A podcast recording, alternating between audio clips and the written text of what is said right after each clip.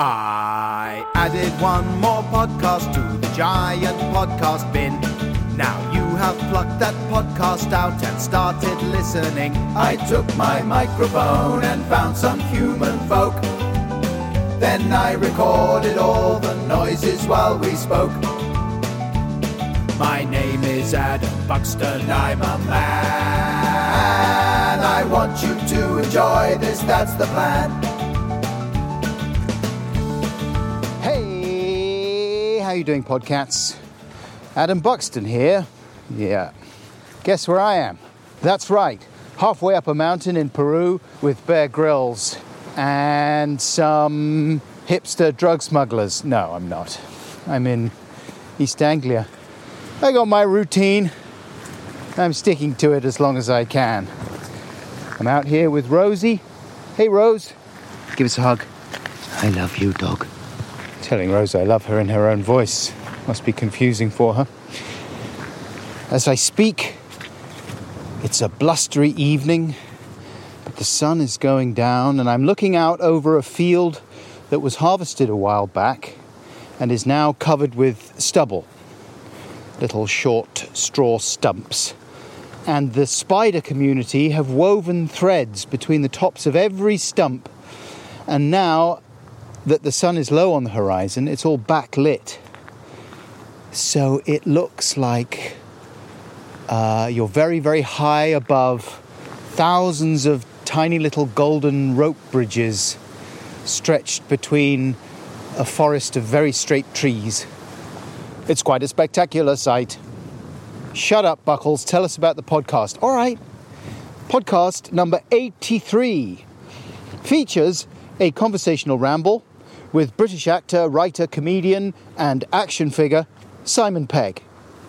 I got to know Simon at the end of the 90s after seeing him in TV shows like I'm Alan Partridge, Brass Eye, and of course the sitcom Spaced directed by Edgar Wright, featuring co writer Jessica Hynes and Nick Frost and Mark Heap and so many other great, great people. And I would bump into all that lot at uh, social events in London now and then during the early 2000s and it was always good to see them. And then in 2006, Edgar cast me as annoying local reporter Tim Messenger in Hot Fuzz, which he had co written with Simon. And I enjoyed a very happy couple of weeks with Simon and the rest of the cast on location in Wells, where my character was superbly and gorily dispatched by a falling church spire. By the time Hot Fuzz came out in 2007, Simon had also appeared in Mission Impossible 3 alongside Tom Cruise, and he was off on a path that has seen him continue to work with Edgar and Nick Frost, as well as, as far as I can tell, pretty much all of his childhood heroes on projects like Steven Spielberg's Tintin and Ready Player One, more impossible missions with the cruiser, and various jaunts into the universes of Star Wars and Star Trek, all of which we talked about in this conversation, which incidentally was recorded in October of this year, 2018, at Simon's house out in the country north of London, where he lives with his wife Maureen and his daughter Tilly. Simon and I sat down in his front room with some tea and embarked on a highly enjoyable catching up session, swapping notes about booze, drugs, and childhood romance, before getting to grips with important nerd business. We also compared notes on parenthood, specifically our efforts to uh, culturally indoctrinate our children, which led us on to talking more about one of my favourite ever TV sketch shows, Big Train, written by Graham Linehan and Arthur Matthews which Simon was in, of course, alongside people like Amelia Bullmore and Kevin Eldon, Julia Davis, Catherine Tate, Mark Heap, and many more. We chatted a little bit about those days. I've put a couple of links to the sketches, the big train sketches that we mentioned in the description of this podcast, along with some other related bits and pieces, including a trailer for Slaughterhouse Rulez, a horror comedy which Simon appears in with Nick Frost That's just been released as I speak, but we failed to talk about it. We were just too busy with important catching up business. I'll be back at the end for a, uh brief recommendation and a goodbye, but right now, here we go. Ramble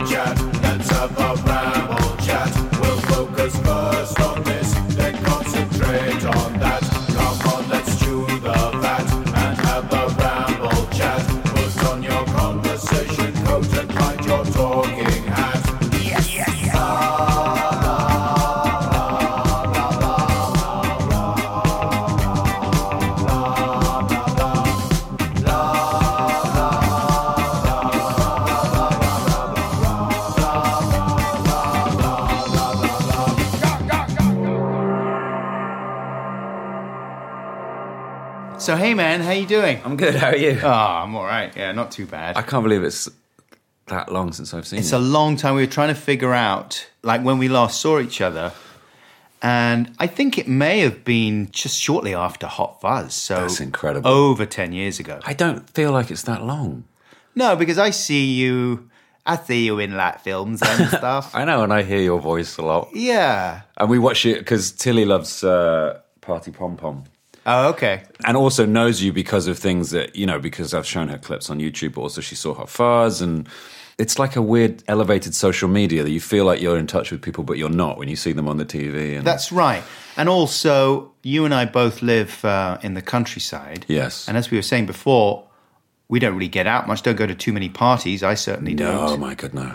Uh, that is one of the very few lessons I've learned as a kind of grown up man. Yeah. Is that actually you don't really need to go to most parties. What? I, no, and I don't sort of because I don't drink anymore and I'm married. The primary reasons for going out have been removed. Yeah. I don't want to get drunk and I don't want to meet anybody. So why bother? I find myself doing that if we go out to something like if me and Maureen go out to like you know a thing. And then there's a party afterwards. I just want to leave immediately. Mm. I don't want to stay. And it would be okay if there were lots of other people there who weren't interested in those things. Yeah. But that's the thing is that most people are on Yeah. one of those missions. And then you get to that point in the evening when the people around you, you lose everybody. Like they start Yeah. to change, and and you and and it dawns on you that everybody sort of becomes an asshole at about ten o'clock, and you wonder why you didn't notice before, and it was because you were one as well. Yeah, you were the biggest one. and you just yeah, totally. I was particularly, but it is an odd feeling of suddenly like. Even with Mo, like we'll go out and because she is less averse to going out than I am. So if we go out, she makes the most of it. She barely drinks, and if we do go out, she'll have a glass of wine or something. And even with her, it's like, oh, she's gone now. Right, okay. do you know what I mean?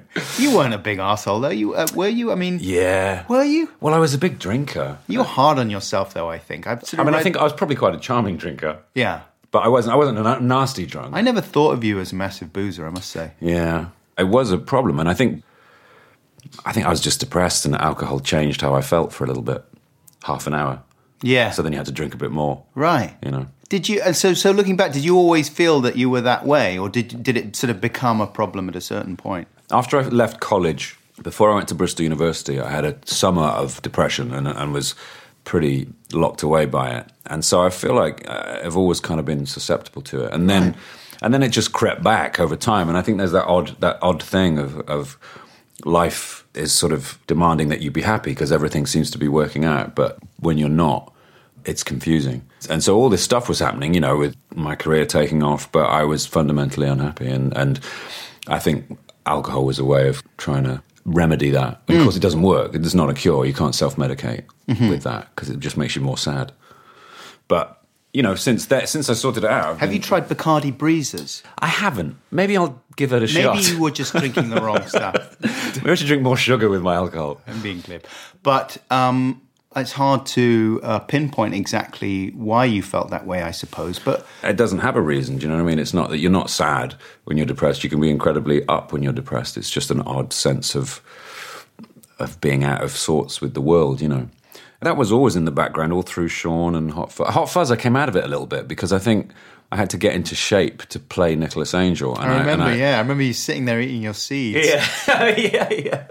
And that was a weird kind of natural sort of way of lifting myself out. It gave me a bit of purpose, and I really enjoyed it. And then, but then after Hot Fuzz, I kind of slid back down again. Mm-hmm. And then and then just before Mission Impossible Ghost Protocol, I kind of switched it all around. And now I feel great, you know. Yeah, you look very well. Thank you. Hot Fuzz was fun though. I mean, I only did a couple of weeks on it. It was great fun. Uh, you had a spectacular death in Hot Fuzz. It's one of the greatest. I was thinking the other day about, you know, we're, we're that age now, we're starting to consider mortality and people are dying here and there, All over the place. having fun, morbid thoughts. So I was thinking, like, about how I would like to die. And I was thinking if, if I really got it together, I could actually just go back to Wells and I could organize an event where maybe like someone who I fell out with in my life or Yeah. something, I could say, Would you like to come and kill me in Wells? and you could push the, a steeple off and it would go through my head. And it would be like lots of Hot Fuzz fans could come. and they could all gather around. And it would be really a kind of poetic tying up of loose ends. And of course, because of the physics of it are so precise, it would probably take about six or seven goes, maybe more, just to get exactly. And then they'd have to have a crane just over you to drop it specifically on the top of your That's head. That's right, yeah. And if it didn't quite work and I was just horribly injured, Yeah, just like took bad. your shoulder off. Yeah. but it would be kind of a brilliant piece of art, you know, because I keep talking to people about Bowie and I'm such a big Bowie fan. And one of the things that was so extraordinary was the way that he seemed to orchestrate that exit and that album and Yeah. and tie up so many loose ends and, and create a few more but it, it just seemed so perfect and It was uh, so fitting, wasn't it? It yeah. was. It was really, really amazing. I mean, that- sure it wasn't perfect to him he was no, only seven- know. 69 but, But I mean, to see to see it happen, to see it coming as as he did, knowing how inevitable it was, and just embracing that and actually making that part of his art was just so him. Yeah, and I, I remember I was driving Tilly to school. Weirdly, it's a very odd thing happened. The weekend before he died, we showed Tilly Labyrinth. Aha. Tilly's my daughter. And she watched it and she kept asking, Who's that man? Like, you know, she was really interested in him. We were like, Oh, that's David Bowie. And man he's with a- the giant packet yeah. Who's the man who's interested in the child in an oddly uh, weird way? a totally inappropriate way Yeah.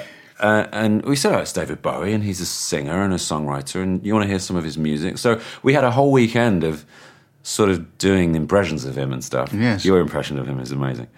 And playing music. And then on the Monday, he died. I remember uh, driving back from dropping off, and of course, Six Music was, was like a dirge. It was everybody was Yeah, screaming and crying. And I thought, I'm not going to tell her because it just seems so unfair that I've you just met him and now I'm going to tell you he died. Oh, no, she wasn't at school. That's right. I was out, I think I've been to the gym or something. I was coming back. And I, and I made up my mind on the way home not to tell her about David Bowie. And I came in and she just, she was in the kitchen and she turned, turned around David Bowie's dead. yeah Well, she must have heard it on the radio. But it was such an odd coincidence that we'd had a very Bowie centric weekend. Hmm. And it was a joy to sort of introduce. And now, you know, like she, I think Starman's her favourite song. Same as my daughter. Really? Yeah. How funny. And I ended up, um, um, I end, I'm going to get all weepy if I think about it. It was so intense. It was. Uh, yeah, I ended up sort of singing that to her that night, quite brilliantly. I mean, it was really very good. Did you suspect? I, you suspected he was unwell, right? There'd been some I speculation. thought that he was because he had a heart attack in 2004, right. and then he retired, and you didn't see much of him. And then, yes, rumors start circulating, and I think he he certainly was unwell, and he had cancer for a while. I think. Yeah. you know, you put two and two together after his well publicized drug use in the 70s. And Mm-hmm. Yeah. you, you remember those scans of his brain that he. No. That he t- had some sort of, I don't know what the correct term for them is, but it's a cer- certain type of photograph of the brain Right. that revealed all these holes, really, that he'd created from taking so much coke. Wow. Hello! Fact checking Santa here. In the 70s, David Bowie played around with Kirlian photography, which was supposedly able to capture images of a person's aura. But Bowie didn't photograph his brain with it, just the tip of his finger before and after taking cocaine.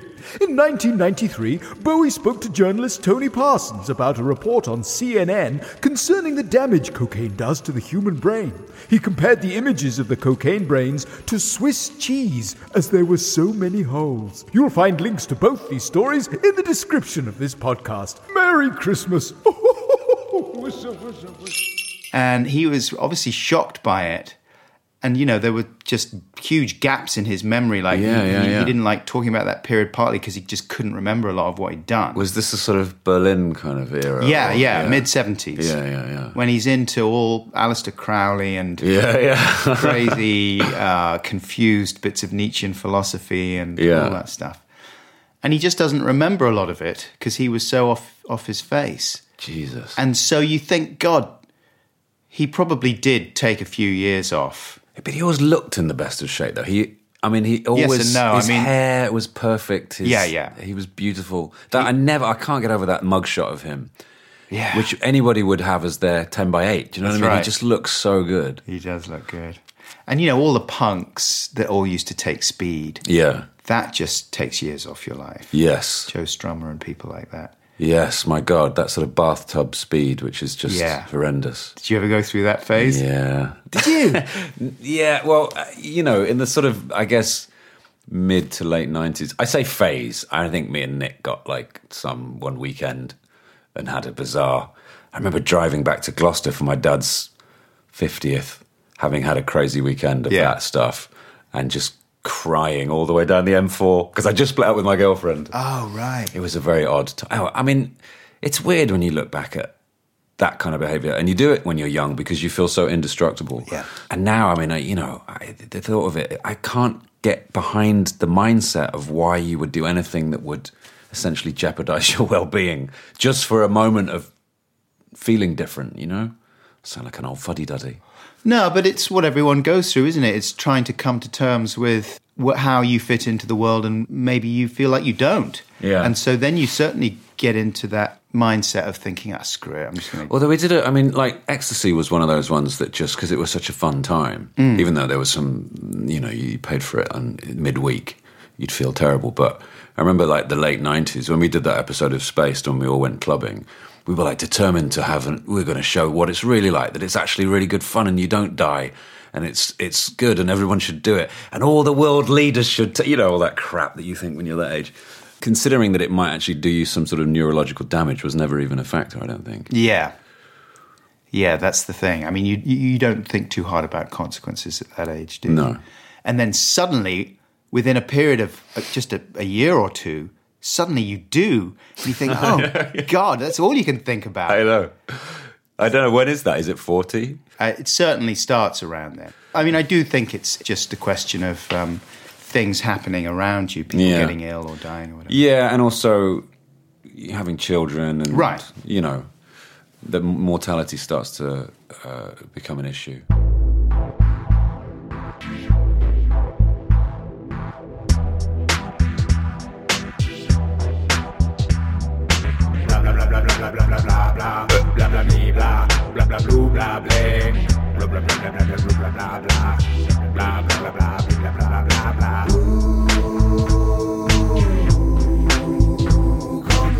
I'm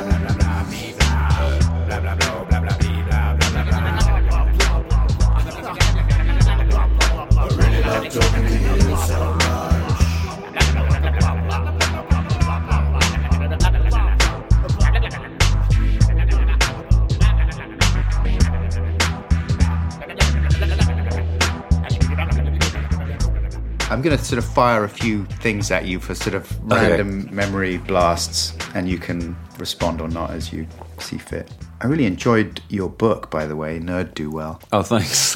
which I first picked up when it came out, which was 2009. yeah, yeah. And all I did then was scan it for references to me or Joe. and I found a very passing reference to to Joe and to us as I think you described us as like teddy teddy bearists, 90s teddy bearists because of our little toy movies that we used to make on, Yeah, on the. TV show. But then I read it properly recently. And it was really fun. That's so funny. And one of the things that I really was intrigued by was your references to sex and relationships. Oh, really? Guilt at your first childhood sexual fumblings, Yeah. and quite well described like early forays into, you know, reaching up someone's sweater and that kind of thing. Which you don't think about too much, like at a, after a certain point, especially when you're married. I don't know why. I don't know why I felt guilty after touching her boobs. But you felt really guilty, didn't you? I did, and I don't know why. And I think it was because it was quite um, after touching her boobs. um, it was a friend of mine. I'm st- I was still in touch actually. I nicknamed her Meredith Katsanus in the uh, in right. the book. but yeah, we were on ICI Fields, but we were very young, very very young, and barely kind of pubic, to quote Alan Partridge. And um, and afterwards, I you know because it was the first pair of you know girls' boobs. I, that doesn't sound right. The first breast I'd touched.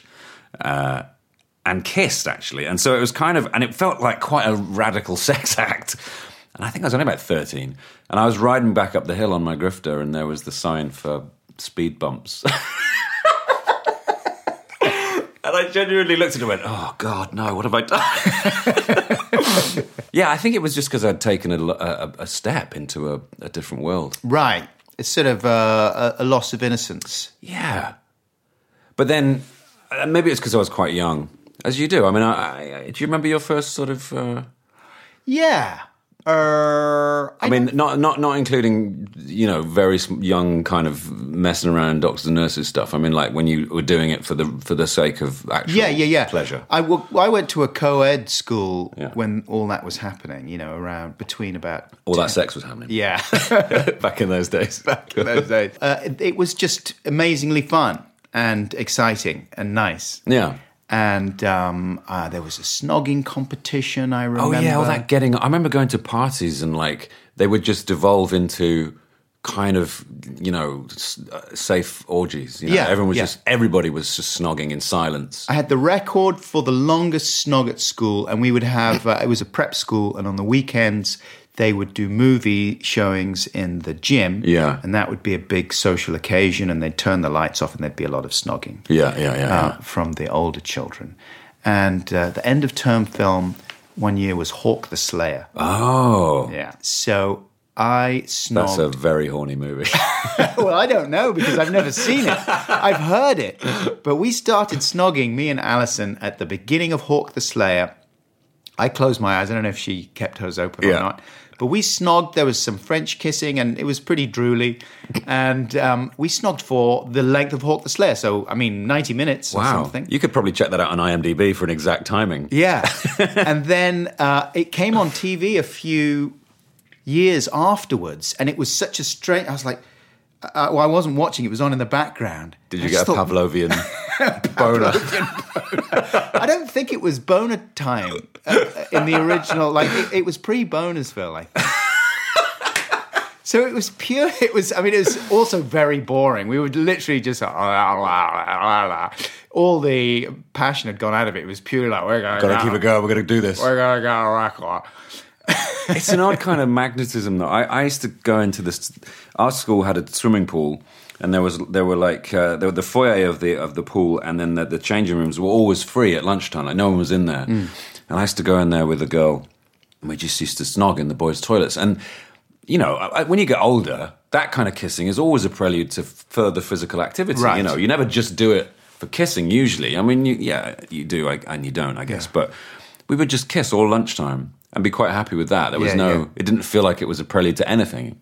It was just kissing. That's right. Yeah. I mean, it is great. I do love kissing. Yeah, it's It is- fun. Yeah, it is fun. I mean, that's one of the things that you have to, um, you know, you can kiss your wife, and that's great. I've got to be really careful.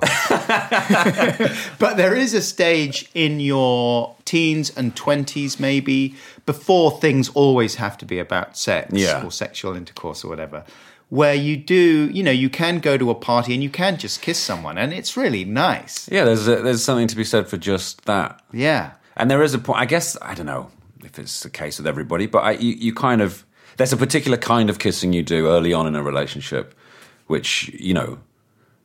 I mean, I don't snog my wife in the toilets anymore. You know, like I did with uh, Alison Beard. but and in the, the kissing that you do sort of changes. Oh god, this is dangerous territory. you got to be really careful. Yeah. Um, I liked in your book as well the description of your sort of weird three-way romance between your friend Darius. Oh yes, yes. Now that's something I've always wanted to try and convert into a film, or it was the. It's a chapter that has no bearing on the point. The point of the book was to try and kind of relate childhood to adulthood and all the things that I liked as a kid and then ended up being involved in as an adult. But the the summer of 83 which is a chapter in the book is just all about this french exchange student called muriel who came over and it was just the most heady kind of hormone busting summer of my life and i look back i fell in love so completely with this girl and she was exotic and different and she smelt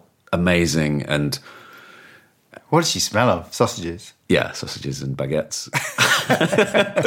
but she she just beguiled me, and and I had this kind of How old were you? thirteen, Right. and I had this sort of, you know, this there was this sexual tension between us. It wasn't sexual in that respect, but there was a there was a romantic tension, and then suddenly at this party she got off with my friend Darius, and and it all it all cr- came crashing in, and I was heartbroken and. I remember when I found out. I mean, I was sobbing, uh, leaning up against a blackberry bush in Gloucester, crying my eyes out. And I and I stood up, and I and one of the blackberries had burst on my back, and it looked like I'd been stabbed in the back. And I thought that was that was so symbolic of the truth. But I couldn't be mad at Darius because he hadn't been around that summer, and so it wasn't like he'd kind of known what was going on, and then and then sort of whisked her away. And she wasn't mine to whisk away anyway. But So he wasn't aware that it was a terrible betrayal. no, and it wasn't really. Only in my mind. And then the day she left, we had a snog, and it was it was such an amazing kiss. And then Darius kind of came over the, the brow of the hill, clapping like like I remember hearing his his his hands going like this, and uh, and then we walked off with our arm. Me and him walked down the hill with our arms around each other. So he was. It was like for, for, he was happy for you. He by wasn't being that time he knew that yeah he knew that i had you know i, I was very in love with her Right. and it, it, was just i look back on it now as being hazy you know long summer nights and like you do when you think you think of your childhood in a very romantic way and it's always struck me as a great coming of age story just Yeah. just uh, the Did you ever see each other again then? she came back the next year, and then and it, but it wasn't quite the same. We were a bit older, and and it was a rainier summer, and it just didn't feel like it did. It was a lightning in a bottle. I remember coming back from a, a party one night with her in the car, and she sort of fell asleep on my shoulder, and she sort of put her arm around me, and you know she was just being affectionate. It wasn't. I, I to me, I, my whole body was just like humming. My heart was thumping, and I could feel her her head on my shoulder, and I could smell her sort of like impulse, whatever she was wearing, her cheap teenage perfume. Timotei. And I could feel her little spiky gelled hair digging into my cheek, Uh-huh. and and I just wanted it to stay. I, I wanted that journey to continue forever. You know, it was so amazing, and. uh and then she went back to France, and we stayed in, t- in contact for a long time. She, we, we lettered. You remember letters? Yes, I It's right think letters. so. Yes. How are you? I am fine. That's it. Yeah, in her little kind of girlish script that uh, Right. love hearts over the eyes and stuff. yeah. And we did stay pen pals for a while.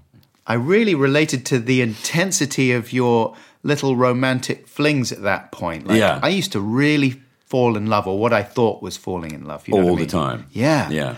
And then be absolutely heartbroken. Like I couldn't, I just couldn't imagine how life would continue when, when they fell apart. Because unfortunately for me, it ended up being something that took a while to, to straighten out. You know what I mean? Oh, really? Right through my 20s, I was getting into relationships where I was immediately like totally in love. Yeah, yeah, yeah. And of course, it was very claustrophobic for the other person. Absolutely. I remember uh, uh, going out with a girl when I was 16 and, and saying, I love you, I love you, and wanting her to say it back, but she wouldn't. Yeah. And I realized why is because she was emotionally far more mature than I was. But I think uh, when you, when you start to experience that kind of feeling when you're a kid, you just want to experience it all the time because it's so new.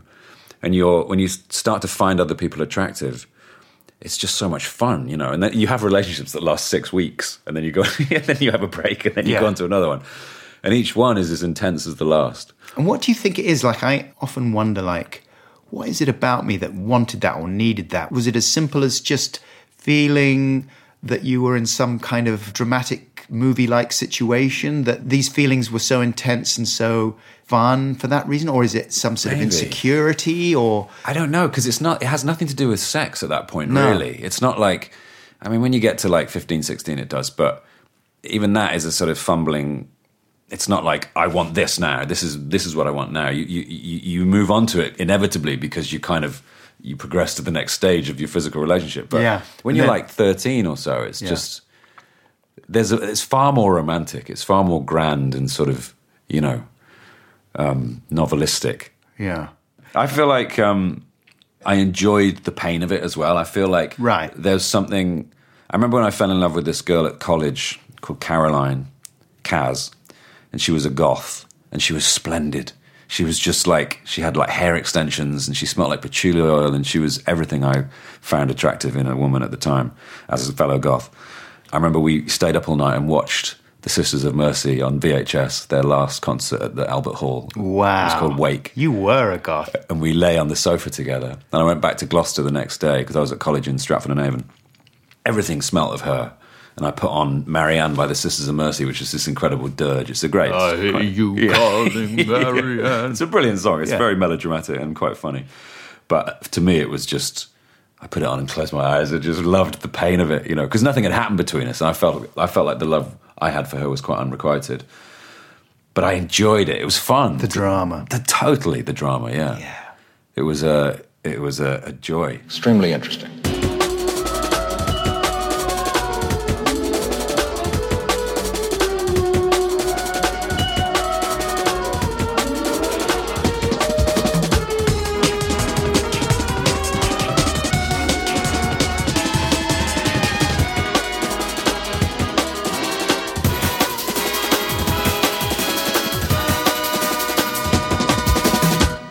Apparently, some kind of transposition has taken place. You weren't like a mega Star Trek fan. You liked the show. though. I liked Star Trek. Yeah, Yeah, I watched it. You know, because it was always it's slightly older skewed. I think Star Trek, and um, I started watching it when I was about seven or eight, and I liked it because it was science fiction. But it was much more cerebral and thoughtful than like Star Wars was just a kid's adventure. You know, it was fantasy. But but yeah, I, I always liked Star Trek. Absolutely. Yeah, Star Trek, like the original show, the TV show with Shatner and Leonard Nimoy, there weren't too many kind of. There was a few fist fights, Yeah. but there weren't too many Slow sort of laser fights. battles. Yeah. No, not at all. And it was always it was like six o'clock on BBC Two. It would be on. Yeah. and it was kind of creepy as well. There was something slightly attractive right. about it because it was a bit weird. But I think Star Wars gripped me because I was exactly the right age for it. I Yeah. was seven. Lasers, space guns, spaceships, X-wings, robots. Yeah, all that. Perfect. There's definitely a, a motif in the book about you as this kind of outsider pop culture fan, and then Yeah. suddenly you transition into being at the very core of it. Like Yeah. one of the figureheads of this group of, of nerds, as it were. Yeah, You're like now you're in the actual movies that they're all freaking out about. Yeah. It's very strange. And there are several moments of curious circularity that you talk about in the book. Yeah, And one of them is that Star Trek thing. Yeah, that's still peculiar in a way. I mean, not least, you know, recently getting to write one, getting to co-write one, which was, it's like someone handing you the keys to a really, really expensive car, and you really want to take it around the track, but you, you don't want to dent it and stuff. There's this odd responsibility that it came with, but it was really, really an amazing experience. You know, particularly once we started shooting because it. The, the, the writing process prior to that was very pressurized. We didn't have much time. They'd had a script, they threw it out, and they just gave us a blank page. And they'd already were kind of in pre-production, so it was a really stressful time. And trying to figure out what Justin, the director, wanted because he wasn't in, he wasn't a very verbal communicator. He had he's a brilliant, brilliant director and a, a lovely guy. But at first, I was like, "What the fuck does this guy want?" You know, I couldn't figure it out. Yeah. But eventually, we had enough of a script to start shooting, and then once we were shooting, Doug Jung and I, who was the other writer, we'd every night we'd we'd write the next day's work, finesse it, and then go in, and it was great fun. I just love the idea of you as a as a kid watching this show and being intrigued by the character of Spock. and then fast forward a few years and you're opposite Spock. Yeah. And it is actually Leonard Nimoy. Yeah. That's weird. That was very odd. And the experience of acting with a character that you know, not an actor. I mean, I've had that lots of times and I've acted with an actor I've seen many times and enjoyed. But when you're actually talking to a character that you've you known all your life, like when I had to say things to Spock in the first Star Trek movie, when Leonard Nimoy was in full Spock mode, being Spock, and had to interact not with Leonard Nimoy but with Spock, that was very odd and doing those nights at the we were shooting at the there was a Budweiser factory in LA in the valley and uh, That was that big ice set. Yeah, all, all the interior of the engine room was there as well because I think J.J. Abrams wanted to, wanted it to look like the sort of Titanic. So it was all this kind of like, you know, valves and Pipes tanks and and- yeah. pipes and stuff. And sitting, me and Chris Pine and Leonard were sharing a trailer that was because it was close to the set, and sort of sitting in there. And Leonard fell asleep, and uh, Chris and I were just sort of looking at each other, and, and Spock was just sat in an armchair snoring. It was so strange, so so surreal So he licked his ears. just nibbled the top of the points. and then you get used to it, and then and then suddenly it becomes quite ordinary. And uh, I mean, I always try and maintain a sense of wonder and stay in touch with young me, so it never gets boring. You know. Yeah. I don't think it ever will, but And you had another moment like that with Carrie Fisher. Yeah. You were with Shaun of the Dead at Comic Oh, the Comic Con. Yeah, and then I had another. What I had a moment with her at Comic Con when I literally lined up like a fan to meet her. You know, because she'd been my she was my first crush. I guess the first public figure that I felt romantic love for. You know, or character. And I was very young, so I met her and, and told her that I'd kissed her picture when I was a kid before bedtime. And then when I was on the set of The Force Awakens as an actor, you know, and then by that time we'd kind of had a passing relationship on Twitter and then met and we walked around the set of the resistance base together, like arm in arm. Then we stopped and we were talking. And I was looking into her eyes, and they were the same eyes, obviously, that had utterly enchanted me as a kid. And it was such a bizarre feeling for them to be looking back at me and talking to me. And I said to her, You know, I've always been in love with you, don't you? And she grabbed my hand and looked at my wedding ring and said, Fuck you. and walked off. And uh, it was just magical. you Yeah, know, yeah. Really, really was magical. And I, I She seems like quite an amazing person. yeah, she was extraordinary. And I, I said to her at the time, I said, because she had quite a tough day, her first day on set. I was around at that time. And I said, it's because this film, this story has been in your life since you were 19. And it has affected your life in so many ways, for better and for worse, you know, in the best and worst ways. For her and I guess Mark Hamill, you know. Harrison Ford didn't seem that bothered, you know. he, was, he was very, very cool about it. But I think for Mark and Carrie, and I think also because Harrison Ford had a huge career away from Star Wars. But for Mark and Carrie, you know, they were sort of defined by, right. you know. Yeah. I heard you talking somewhere about the strange journey that that franchise has been on and, and where we've ended up with a weird sort of cadre of toxic Yeah. fanboy people Yeah. who are almost like the alt writers. Yes. You know what I mean? And they just go after the people who are now working on the new Star Wars movies if they don't like the female characters or if they think it's too PC or Yeah. whatever. And they're kind of all furious because they just go, these are. Look at this new character. He's called Bingo Bonjo. That's not a real Star Wars character. That's not. That's just made up.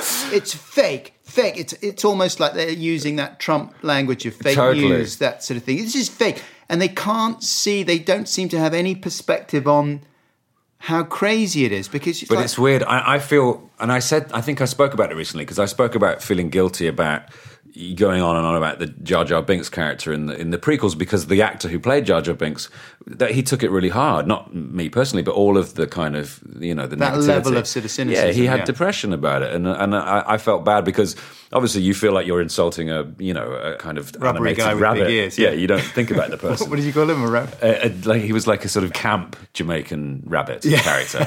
it feels like that's what you're complaining about, not a human being who's who's you know doing a character. But and I was very responsible at the time because when Spaced came out, that was about the same time as, as the Phantom Menace came out, and I used Spaced as my platform for my dismay at that film. And then recently, when I was sort of saying about, oh, for fuck's sake, it's just a film, because they bullied one of the actors from the last film who played the part of Rose, and they bullied her off social media. And when I was sort of saying, oh, for fuck's sake, it's just a film, I think a lot of people were like, well, how the, you're a hypocrite, you know, because I, I'd complained so bitterly about the prequels. And I did, really. But it was clear that it wasn't, you know, it's just that's what nerdy friends do. They sort of bitch about these things, but you don't then translate that into real life enmity and, and Absolutely. And the weird thing was is that the there was an odd thing with the last film, The Last Jedi, in that the people that didn't like it were sort of being gaslighted by the people that did like it, who were just dismissing their complaints about the film as being fanboy butthurt kind of. Right. Do you know what I mean? When and yet the whole thing is just eating itself in a hideous kind of cultural soup. Yeah. It's, a weird. shame because it is just a film. It's supposed to be fun. I know, I know. Now I remember reading a book about it at university by Jean Baudrillard about called America, and it predicted all of this. The you know our kind of infantilization and, and the fact that the the adult population would become obsessed with what is essentially youth cultural stuff, and it would drag us away from Yeah. adult life because we're far less grown up than our forebears, aren't we? I mean, you look at I look at my dad when he was nearly fifty, and he was much older than me now. He wasn't doing things like no, we are silly boy men. we are in a way.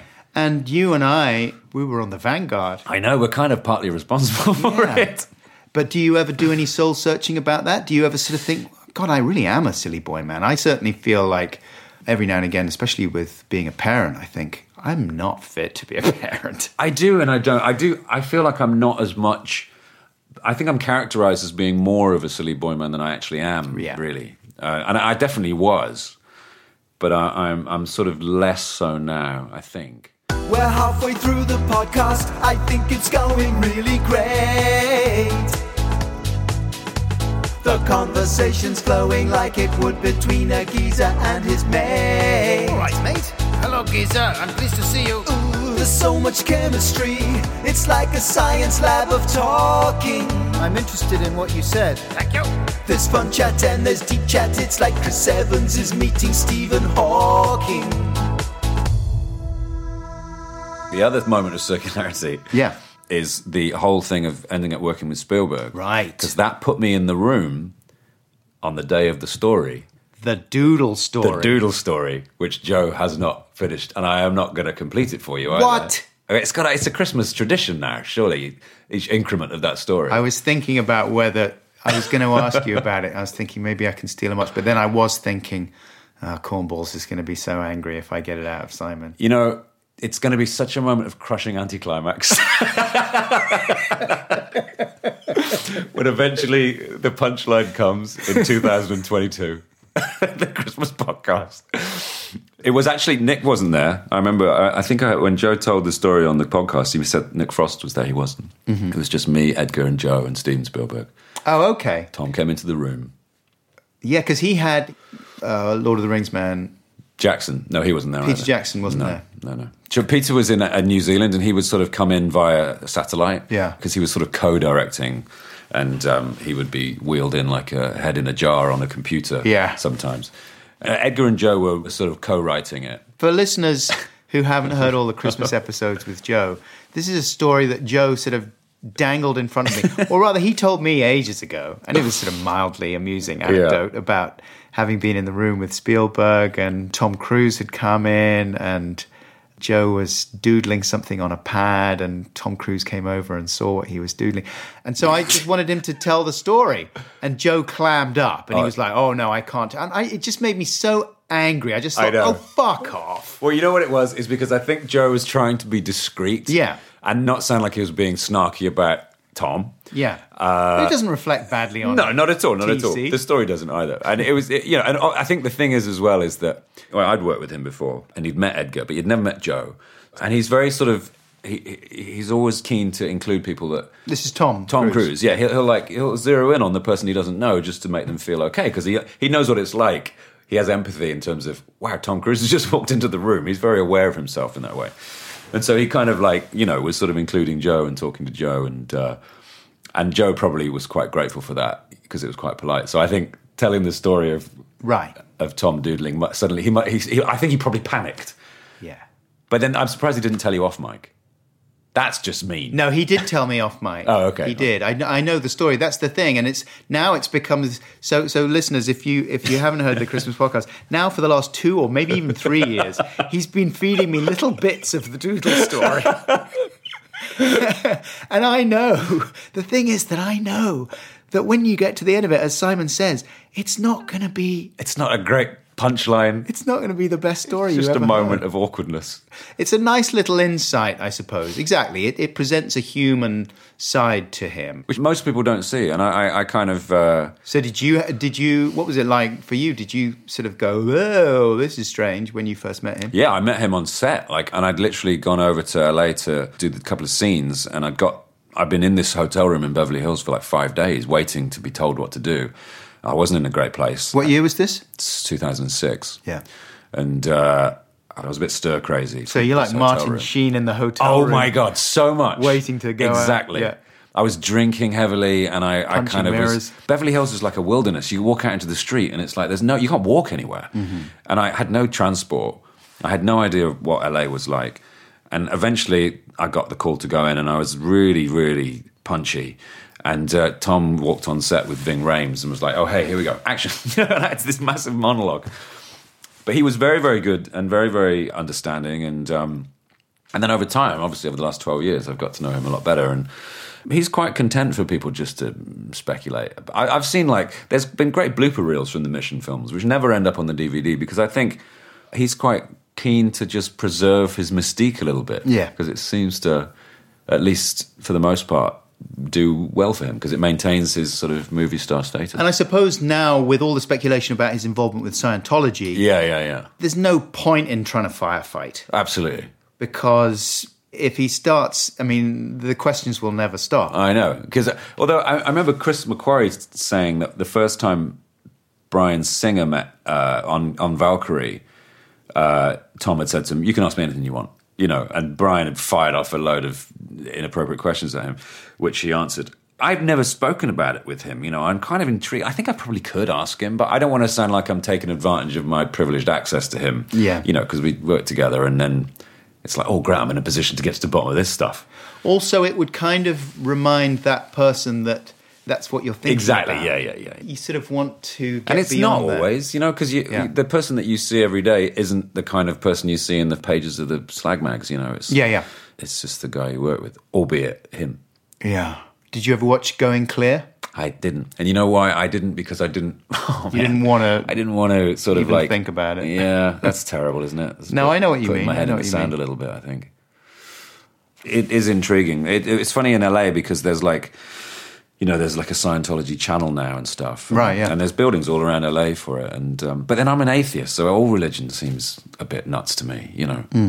uh, whether it's a new religion or an old religion, all dogma is gobbledygook, and you know, Yeah, I mean, the, the, I, I think the least interesting aspect of Scientology is the so-called religious aspect of it, and all the Which the is- can't be- Thetans and the no, aliens and all that. they don't believe that, I, do they? I- no, most of them, as far as I can tell, you know, Scientology is a set of systems, and it's almost like a business ideology. yeah, I think it's more of a business thing. And I think people are worried about just the way they conduct business and the Yeah. way they harass certain people who don't agree with them or whatever.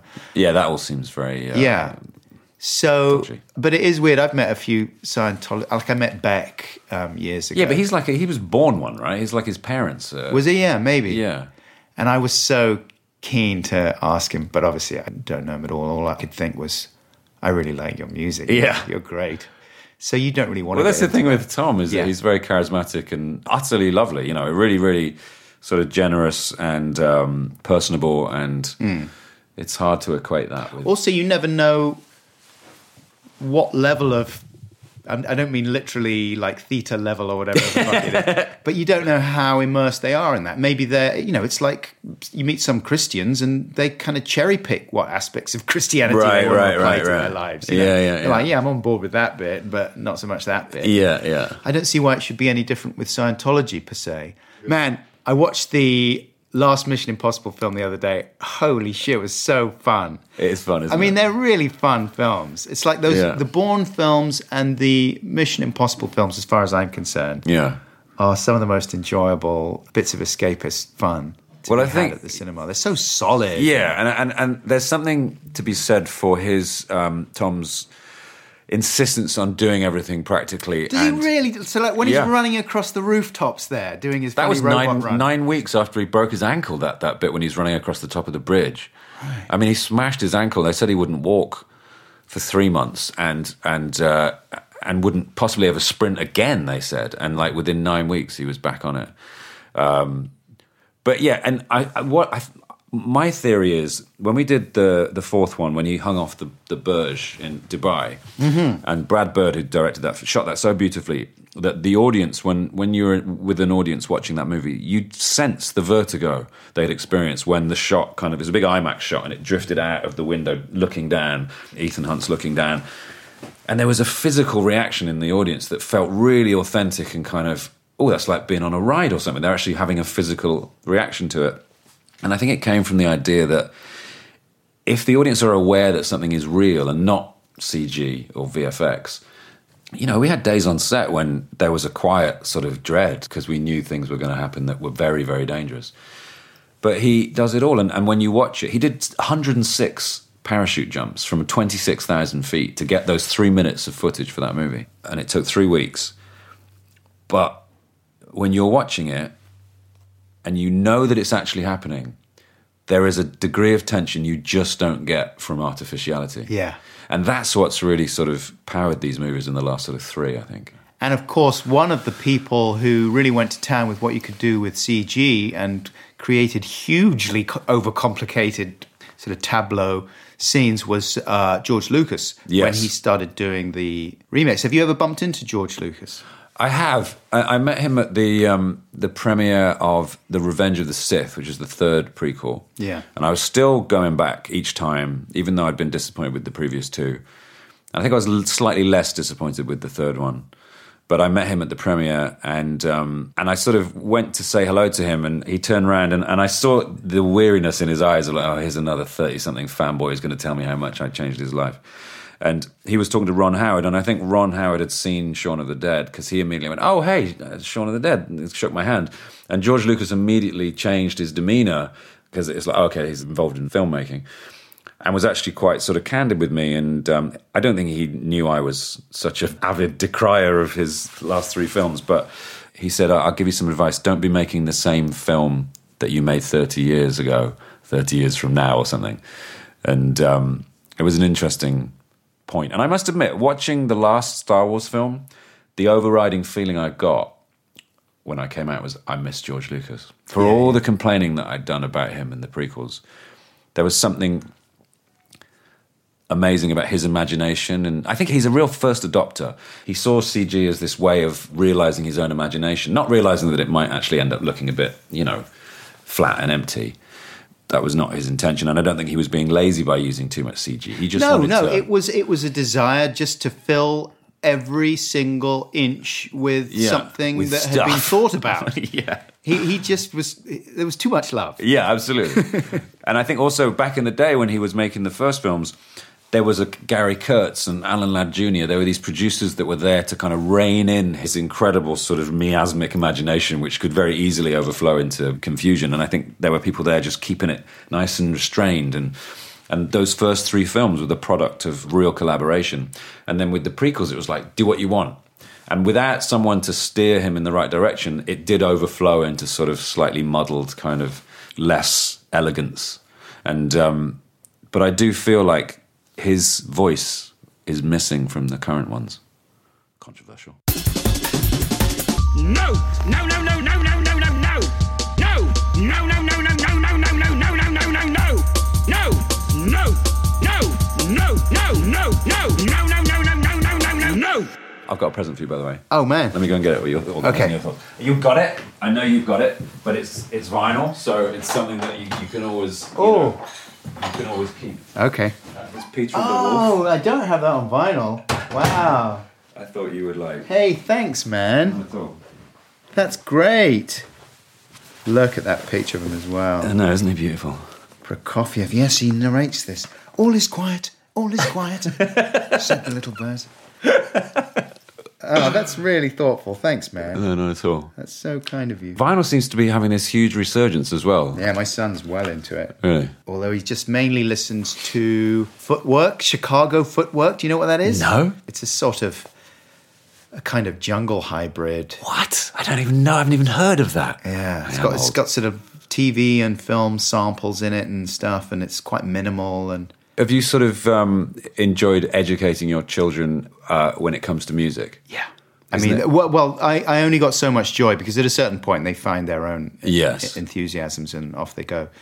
But yeah, there was one period where my eldest son did actually start going through all my CDs and picking stuff out, and Oh, I was cool. handing him stuff and saying, "Check this out. Yeah, yeah, yeah. This is you know magazine you'll like there. Yeah. and uh, here's some pavement. They're pretty good. Uh, this is a good one to start with. You try and do it without being too like you don't want to prescribe and Yeah, sound like you're being you're telling them what to do. With Tilly in the school run in the morning, like I'll put a track on and she'll put a track on, and it's great when she likes something. You know, I played a once in a lifetime by Yeah. Talking Heads, and she's like, "Ah, this is really good." And you just feel so proud. And so yeah, and so being in the car with Tilly and starting to kind of, you know, give her music felt like a sort of legacy thing, you know. Mm. And for her, like the other day we were driving, and she went, "Oh, can I listen to Hands of Love?" I was like, "Yeah, you can." Yeah. I felt so proud. Oh, it's great, isn't it? Has she seen a lot of stuff that you've been in? Does she like comedy stuff? She does. She's funny about stuff though. Like she's not particularly. She gets what I do for a living, and you know she's been on every film set, and and she's met everybody, and and I think because it's been commonplace for her since she was small, she's not that impressed by it. Like she's seen Hot Fuzz, and I, as I mentioned to you earlier, she saw it because she'd seen Your Death, and I thought, well, that's the worst. so she saw bit. it on YouTube or whatever. Yeah, yeah. Her friend said, "Look at this." It's Adam Buxton dying by by the head. you hate Adam Buxton, right? well, you're gonna love this. hi hi. And then so we watched Hot Fuzz. We watched The World's End because it's fairly bloodless. Hmm. I haven't shown us Shaun of the Dead just because it's a little gory. My son loved Spaced. Oh really? Yeah. So I, I showed him that at a certain point, and he really he, he demolished that. My daughter hasn't seen those yet. I think it, you need to get some of the references. I think so. I'm going to wait a little bit. I suppose. Yeah, I suppose that's important for to get the full experience. Yeah. Have you shown them Adam and Joe? Uh, the boys, yeah, they've seen some of it, but she hasn't seen. My daughter, who's ten, she hasn't seen any of it yet. Yeah. Ah, it's a bit of a weird one. That needs a lot of cherry picking. There's quite a lot of dross in there. Also, they're very sweary. Like the toy movies was just Really? we were so silly and just swore all the time because that's what you that's what you do when you And that was when we were. St- that was at the very beginning of kind of being allowed to swear on TV as Right. much as we are today. Yeah. When we were on Spaced, we were allowed one fucking episode Uh-huh. in the first series and two in the second, and that was like a big deal. And I remember them saying, "Well, you can have three shits." if you can have a fuck, you've got to take out three shits. You know, it was like a, that's the rule in our house. it was like a kind of a point system. Yeah. And now you just watch, you know, anything ever since Kitchen Nightmares. I mean, this is Gordon Ramsay. right. It's it's been devalued. Yeah, you can say shit. I think anytime you want now. Yeah. Oh yeah, absolutely. Breakfast TV, whatever. It's not a problem. My daughter is obsessed by Ready Player One. Oh really? Yeah. She's read the book Yeah. 10 times. Wow. She listens to the audio book every night. That's so funny because it's not about her era, is it? I mean, No. it's, it's written by a guy who grew up with all the stuff he mentions. Yeah, yeah. Whereas, I think it's got a good, strong female protagonist. yes, Artemis. Yeah. And she loves mythology and stuff. She just loved the fact that she was called Artemis, I think. Yeah, yeah, yeah. She obviously saw the film when it came out and loved it, absolutely loved it. You played Ogden Morrow, That's right. Yeah. who is the kind of Steve Wozniak to um, Yeah, it's as if in the Apple uh, universe, as if Wozniak had been the face of Apple and not Steve Jobs. Do you know what I mean? Right. So, so Ogden Morrow was the slightly more socially adept one who was able to kind of take it to the masses and do the presentations, and and Mark Rylance's character James Halliday was the awkward sort of tech wizard. Yeah. But yeah, that was really, really good fun doing that. It would have been odd because I'd got the book. I'd been given the book when it came out because they mentioned Spaced in the book. There's a moment when he says, him and H have an evening watching Spaced, which is a, a nice sort of nod. And then, so when the film came around and I got the call to do it, it felt like another one of those moments of like, oh yeah, I have to do this, you know. And also because it's Steven Spielberg. Have you watched that big Spielberg documentary? it's That's great. good, isn't it? Yeah, it's amazing. And I've had a great time again. In the same way with the, we were talking about, about music, I've done the same thing with films with Tilly. Is is sit and take her through all the kind of films that she wouldn't see if she didn't have a movie fan as a dad. Which of course meant a lot of those Amblin movies and the stuff that Spielberg produced, and also not just you know E.T. and the films he directed, but she became very obsessed with Jaws. Like she really wanted to see Jaws Yeah. and I couldn't allow that because she was only seven. But she kept going on about it. So, and I happened to be shooting the movie at the time, so I said, "Come to work and you can ask Mr. Spielberg, and if he says you can watch it, then I'll stand by that." And so she did, and he said no. And she took it. She was like, "Okay, fair enough." but then the minute she turned eight, she was like, "Can I watch it now?" Did he say how old he thought He she did. should be? He, he said she should be twelve. Right. And he asked her her age. And the other night, because she's nine now, I said, "Should we watch it?" And she was like, "No." so she's a bit nervous about it. It's funny how it resonates through the generations. It's still Yeah. this benchmark for, um, okay, am I old enough to watch something scary? And it's not exactly, it's not particularly gory either. There's a couple of moments in there, but it's purely the tension and the the scene setting that he does so well. You know, the kind Mm. of the awful promise of violence, which is just goes throughout that movie. Yeah. Yeah. I'm excited, though, to show them uh, Big Train. Oh yeah, yeah, yeah. And you wrote for that, didn't you? You wrote Hall and Oates, didn't you? Oh, yeah, that's right. Yeah. Me and Joe, yeah. Yeah. I mean, wrote it. We sketched out an idea for Graham and Arthur. I think the idea alone of Hall and Oates helping out on a council estate Yeah, was. that was Joe's.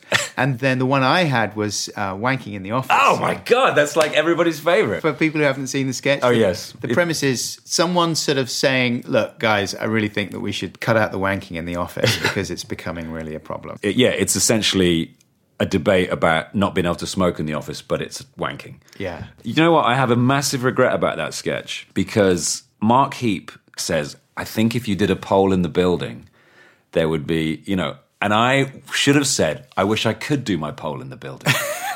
and it's one of my biggest regrets that I never got to, I never picked up on that feed line because it was such a fun, and it was just about smoking, you know. Yeah. Uh, uh, but then uh, Kevin came up with the, you know, he sprang the two bits of paper stuck together on us and stuff, and uh, and it ends with some guy behind a rubber plant just feverishly beating himself, and Mark saying, "Did you not hear a word I said?"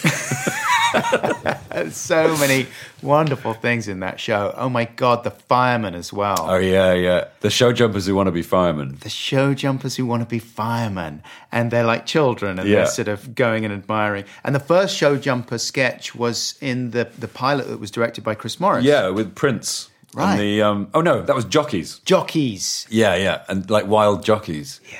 There was a sense on that. That was '98. We shot that 20 years ago. Jesus Christ, it was 20 years ago that it came out. I think. And the excitement of being involved in that show, Big Train was so much like this is what I want to see. You know, this felt like we were because I've been a big fan of the Day Today, as I'm sure you were. Yeah. And of course, working with Chris and meeting Steve Coogan around that time as well, it felt like wow, we're with that group of comedians now. We're involved in that movement that you know I've been such a fan of. And yeah, shooting those scenes, it was just so so exciting. Less so with the second series because it felt like it was a little after the fact. I think. Yeah. Uh, Also, Graham wasn't writing for it at that point. Gra- and also Graham directed the first season. Ah, yeah. And and he, his direction. It's very important with comedy, I think, to have somebody funny behind the camera as well. Yeah, yeah. And of course, Graham's comedic sensibility permeated his directorial choices in it, and and it added so much more to it. Whereas we didn't have someone who was overtly comic directing the second series. Right. I remember that um, because me and Joe had um, put forward some ideas for it. I think we ended up seeing the pilot. Or maybe we saw the pilot and then contributed ideas for the series. Either way, we saw this pilot before it had been out. Yeah. And it was so exciting. Yeah. It was very exciting that Graham had contacted us anyway because um, we'd just done our the Adam and Joe show and nothing else, and we you know there was no social media, there was no we didn't have any sense of whether anyone was watching it or not, and then we got this email out of the blue from Graham saying, "Oh, we, I really like your show," and we we're like, "Holy shit!" Yeah. And then we saw this pilot directed by Chris Morris, and you know, like you, we loved all this. Yeah. Yeah. And I remember you doing that sketch where you're down an alley. Maybe it was even the, the first sketch. And it's um, a standoff between this armed robber Oh yeah. Yeah. and yeah. a load of policemen. Don't fire the gun. Don't fire the gun. And you're like, what? And you keep on shooting. Fire the gun, yeah. I was really nervous doing that. Mainly because of Chris, because Chris is so enigmatic, or, or it seemed he's actually lovely, but you, you know, meeting him was very nerve wracking. Yeah. and I remember him directing me during that sketch, and I didn't feel like I was getting it right, and it was uh, it was a bit arduous. I was thinking the other day when when you were going to come over, I suddenly remembered a thing that you did, and I think it must have been around about the same time maybe a bit like, well, like late nineties, definitely. But it, you, you you took an episode of The Priory. Do you remember that show with Zoe Ball and Jamie Jamie, Theakston? And you did a commentary on it. And this is even uh, as Ken Korda. Ken Korda, and it was because we had it on VHS at our place. Me and Nick Frost and Smiley. Yeah. we had a copy, and it, so it was like a DVD commentary. It wasn't even on a DVD. It was before you could put things on DVD. but it was such a funny idea that that Yes, it was. It was at the height of DVD commentaries when And I used to watch all the. I used to Oh, listen yeah. to all the commentaries. yeah, me, and, every- me and Egg used to go to New York to buy DVDs that had commentaries. Whoa, yeah. I mean, I wasted a fuck of a lot of time just Yeah. listening to commentaries for really dog shit films. Yeah, yeah, yeah. With people talking about, oh, well, this film, what I did was, it's like, who cares? I know. But the ones for me were the Ridley Scott ones, which were really like a masterclass. Yeah. And, and so interesting, so many great anecdotes, and he's such a good talker. I loved those ones. My favorite was Kurt Russell and John Carpenter on, the thing. Oh, yeah. talking, and you can hear the ice in their whiskey clinking Aha. as they're talking, and and. It's funny how we've sort of graduated beyond that now. It's like, well, now I don't really care. And Yeah. uh, with my interpretation is what I want. to I don't want to hear the director Yeah. dismiss ideas I've had about the film because Yeah, people don't really do commentaries. no, much. not really. You just did that for shits and giggles, right? Yeah. I did it because I'm. I, I had too much time on my But I just I remember thinking at the time, fuck, man, that it took so much kind of technical wherewithal to do it and then reproduce it and then distribute it. I just remember being so impressed by that. I just remember thinking, Oh man, I don't know. I've got mixed feelings about it because it was such a colossal waste of time. It was fun. no, it wasn't because everybody loved it. It I was suppose. all our friend circle Yeah. who you gave it to. I don't know. I, I, just, I just remember thinking the, the sort of the industry involved in it was just I mean, it really was a grotesquely overextended joke because I did the whole. I did commentary for the whole thing. I It was know, like but it was hour like long or something. There's so many Big Train sketches were like they'd start funny and then they'd stop being funny and then they'd start being funny right, again. And the that's Stewart exa- Lee School Exactly, of Comedy. yeah, Yeah, yeah, yeah. but I did. I spent a while doing it. Ken pretending that he directed it and was taking it very, very seriously, and he was like, "Well, uh, in this in this scene, Jamie was interviewing Frankie Muniz, Frank, Frankie Muniz from Malcolm in the Middle, and what we wanted to get out of Frankie was a sense of that ennui that he must have felt playing the Malcolm character." and all this kind of bullshit. yeah. It was like a little comedy gem that existed in a tiny microcosmic universe.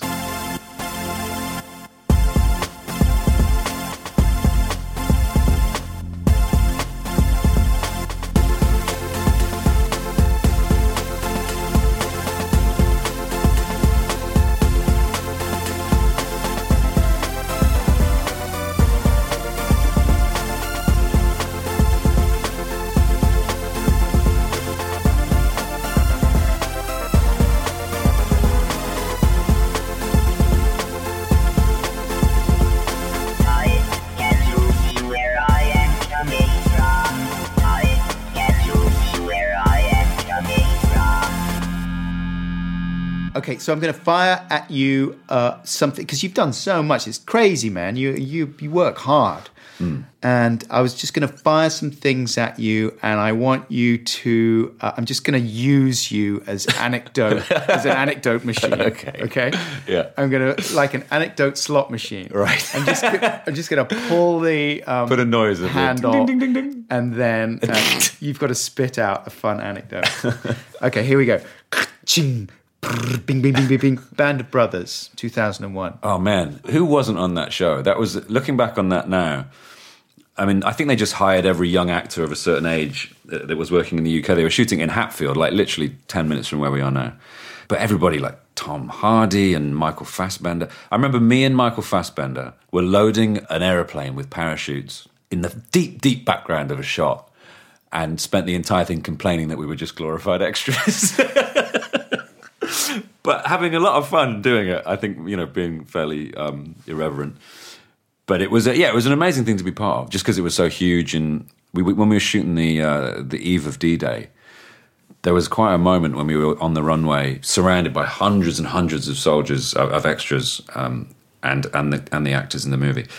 And knowing that if this was the actual event, then maybe seventy five percent of the men on that field would be dead tomorrow, which was uh, pretty, you know, extraordinary um, feeling because it was so real. We were all in our gear, and it was you know the planes were there and everything. And yeah, And it's so brilliantly conveyed that sense of, of just dread and inevitability. Yeah, yeah, My dad, who was in the uh, Second World War, he was D Day plus three as an officer. And Wow. um, he watched that show and he was very impressed by it. Was he? Yeah, especially Bastogne. Yes, Um, yes, that's uh, a lot of people love that episode. He went through after the battle at Bastogne, which is when in this horrible icy winter, and, Yeah, they, and they were just sort of trapped there for several weeks. These soldiers fighting, and the way and my dad said, yes, the way that the tree trunks exploded and split. Yeah, yeah, when yeah. they were hit by artillery was exactly the way he remembered it. And, Yeah, uh, not that he was in that battle, but the yeah, he would have seen the through aftermath of it. Sure. 24 Hour Party People, 2002. I was playing the role of a journalist, possibly Paul Morley. Actually, we never quite named him, but we thought that might be who it was. At the funeral of Ian Curtis, and Directed by Michael Winterbottom. directed by Michael Winterbottom. Is that the first time you'd worked with him? It was, and the last, and uh, but the first time I worked with Sean Harris, the actor Right. who uh, has recently been the bad guy in Mission Impossible. Yeah, brilliant bad guy. brilliant bad guy, and he was playing Ian Curtis. And Sean's not a method actor particularly. He is. He takes his work very, very seriously, and is known for being quite serious. He's actually a lot of fun. He's very silly. If you tease him out of his actor's shell, he's an absolute riot to be around. But that day, he was in that coffin all day long, like just a dead body, and I never saw him move. Yeah, that, and that was with Steve Coogan, who was uh, playing the lead role of Tony Wilson. Tony Wilson, and I think it was one of my first movies as well. I love that film. Yeah, it's a great film. There was a great. I mean, they were living that film. You could tell they were all of them, sort of like they were so inhabiting those characters that like the band were misbehaving and they The were band just all- playing Happy Mondays. yeah, they were getting into trouble. That's the first time I worked with Paddy Considine as well because he was playing Rob Gretton, and Pat, he seemed real serious. Of course, Paddy's not serious at all. He's a, he's a really funny guy, but they were just in character, you know. And uh, I, I remember feeling quite sort of uh, wet behind the ears on that shoot. Yeah. I haven't seen Paddy Considine for a while. Last time I saw him, he was playing with his band. Yeah, Riding the low. riding the low. Yeah, But I do remember him being, he was sort of nutty on Hot Fuzz, wasn't he? yeah. Oh, he was so naughty on Hot Fuzz. Him and Rafe, they were just they just inhabited those again. You know, not that Paddy's a, a method actor at all, but I think those two characters are so irreverent. And Paddy's hilarious. Like he'll go, he'll act like an absolute nutcase right up until action. And sometimes, if you're trying to get in the moment for a shot, it's not entirely conducive. and Edgar, I remember, used to get quite sort of uh, frustrated at them because they would be acting like kids. I remember feeling sorry for Edgar because there was so much fun going on around him, but he had to kind of keep it together. Yes, but also Edgar doesn't. Edgar stops kind of having fun on set, like he because he's very concentrated and he becomes a different person when he directs. He's sort of like you know because he, feels everything so much and he's very much in the moment. And occasionally when things are going well and we're not behind time, which is very rare because he shoots a lot of stuff, he'll relax. But yeah, Edgar's much more serious on set than I think some actors who work with him who don't know him uh, are worried that he's not happy with them, but he's not. He's just in the moment. I mean, I never got any bad vibes off him or anything. He was lovely, but uh, I, I just remember thinking, oh, I wouldn't want to be a director. No. Have you directed stuff? No, I'm going to though. Right. I'm looking forward to it. I, I, I, I, would. I do want to be a director, and I do want to to enjoy the process more. Edgar always seems to not enjoy it. I'm sure that's not true. You know, because he loves, eats, breathes, sleeps film. But I'm looking forward to living with something for a little bit longer and and spending time. I'm developing a script with the writer, and um, I can't wait to just be behind the camera and not do any acting. You know, just look at the monitor and get the shots right, and that really appeals to me. I remember one evening after Hot Fuzz when we all went out, and I think uh, Nick Frost was there and Paddy Considine was there being pretty weird and funny. and uh, Edgar was there. And at one point, you and I were talking over in a corner, and we sort of bonded a little bit over feeling a bit jilted by our respective creative lovers. because Joe and Edgar were collaborating in earnest at that point. That's right. We were like the kind of the ones left behind. Yeah. Yeah. And I remember saying to you, like, do you feel weird about it? Because I do.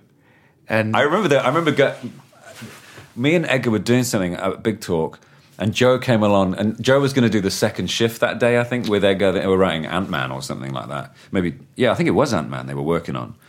And Joe turned up at the office, and I sort of had to leave, you know. And it was such a strange feeling of like, all right, well, I'll uh, I'll be going then, and then Yeah. going down the stairs and sort of have a nice time. Yeah, yeah, yeah. It's strange, and I, I did feel a little bit odd about that because Edgar and I always wrote together, you know, and then suddenly he was writing with Joe. And I felt the same thing when he wrote with Michael Bacall as well. But then I'm sure he felt the same thing when Nick and I went and write Paul, or wrote Paul, or it is odd that double act. Not that you are a double act. I guess with you and Joe, because you were Adam and Joe, you know, that's that's how you were known. Yeah, I suppose. Yeah. And and so for you know, your own feeling about it must have been a bit strange. It was. I mean, it was just a difficult time anyway, just trying to figure out what I was going to do. Yeah. You know. Uh, Joe always wanted to sort of had had made noises about drifting into directing or whatever or Well, we always, we all, I mean, I've spoken about this a lot before, but that's what our friendship was based on, was the course, idea yeah. that we were going to make films together. Right, day. right. And certainly Joe was better placed to do that than I ever was. And, and it was his dream much more than it was mine. And he had a proper passion and a proper talent for it, way more than I did. But I certainly wanted to be involved. I kind of imagined that I would be, um, you know, the Simon Pegg to his Edgar Wright at that point. You know, Yeah, yeah, I'd yeah. like be in it. And yeah, I'd be really funny and I'd be great. And uh, it would be really good. I had to come to terms with the fact that I wasn't really best placed to do that. Yeah, yeah, yeah. Actually, he, he we didn't work that well in that way, you know, and he had to find another way of doing things, and it was quite a painful process to, to let it all unfold and Yeah, I'm sure. slot into place. And you didn't ever feel like you wanted to do to sort of like get a project and and and bring it to fruition yourself, like without him, or or like I, I mean, I'm talking about filmically. I've Yeah. done tons of stuff without him, but I mean, No, no, no. I just didn't have. Um, I didn't have the drive and the ideas. Those are the only two things I was missing. I had everything else except the actual will to do it and the ideas. Apart from that, I was there. But you're the guy that did the commentary on the Priory. You've got the you're the I most know. motivated kind of creator I've ever met. but motivated to motivated to make things that are completely worthless and have no practical value whatsoever. It's very admirable. oh my god. And now he won't even tell me the fucking doodle story.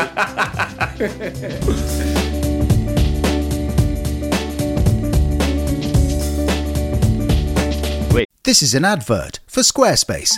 I took one look at that website and I knew that the woman I have been living with is not my wife. I'd never been any good with computers, so when I showed the website that I had built to sell my paintings to Tom, he just refused to believe that I had made it. And he started telling people that the government had taken his wife and replaced her with an AI. But Debbie had made the website herself. After hearing an advert on a podcast, she had visited squarespace.com slash Buxton and done a free trial. They had all these professional looking templates there, so I chose one I liked and I started typing into it. And then I dragged in some pictures, I uploaded a video. Before I knew it, I had a website. I've seen The Matrix. I know that you need big green numbers and a long leather coat to build a website. It's just not that easy. But it was that easy. And when Debbie decided she wanted to purchase her new website, she remembered the offer code from the podcast. I typed in Buxton and I saved 10%. I was jumping up and down and shouting in your face at Tom, and it was around then that he started with the conspiracy theory. Why don't you go to squarespace.com slash Buxton, Tom? And you could see how easy it is to build your own website. Because that's exactly what they want me to do. Continue. Fascinating.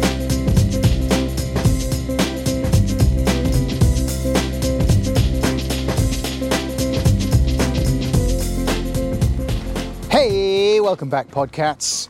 Simon Pegg there. Very good to see Simon again after all these years. I'm very grateful to him indeed for his time, for picking me up from the station, for giving me some tea for the Bowie album, Peter and the Wolf. Thanks, man. And let's hope that I don't get in trouble with cornballs. I don't think I got any particularly privileged information out of Simon there. I'm due to record the Christmas special with Joe in a few weeks, so we'll see if the atmosphere is a bit frosty from J Corn.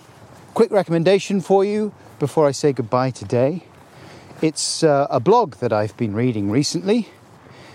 It's one of the very few places on the internet that doesn't leave me feeling angry, dirty, and ashamed. Although, admittedly, I may be partly to blame for that situation.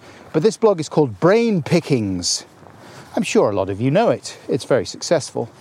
It is the work of a Bulgarian journalist called Maria Popova, P O P O V A.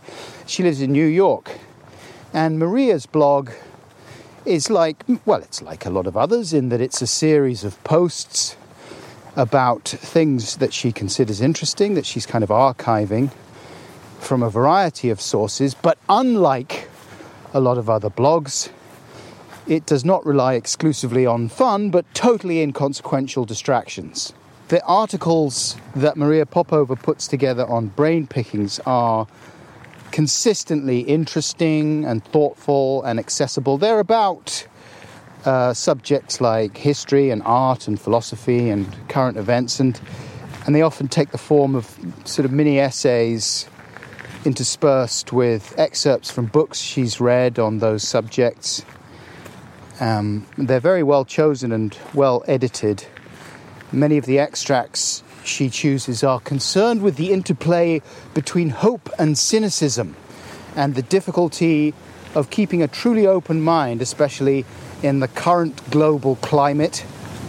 So, if you want an antidote to the kind of shouting and angry judgmentalism that you get on a lot of places on the internet these days, then give brain pickings a go as a, uh, a thoughtful and inspiring palate cleanser. I've posted links in the description of this podcast to a couple of brain pickings articles that I read recently and found very interesting. So, see what you reckon. That's it for this week.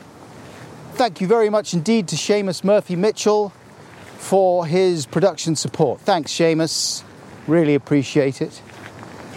Uh, thanks to ACAST for hosting this and many other great, great podcasts. Rosie, should we head back? The sun is almost down. It is windy and cold. And the sofa beckons. Till next time, we share the same mind space. Stay fresh with the beat. Keep your room nice and neat. Watch what you eat. That's the word on the street. I love you. Bye!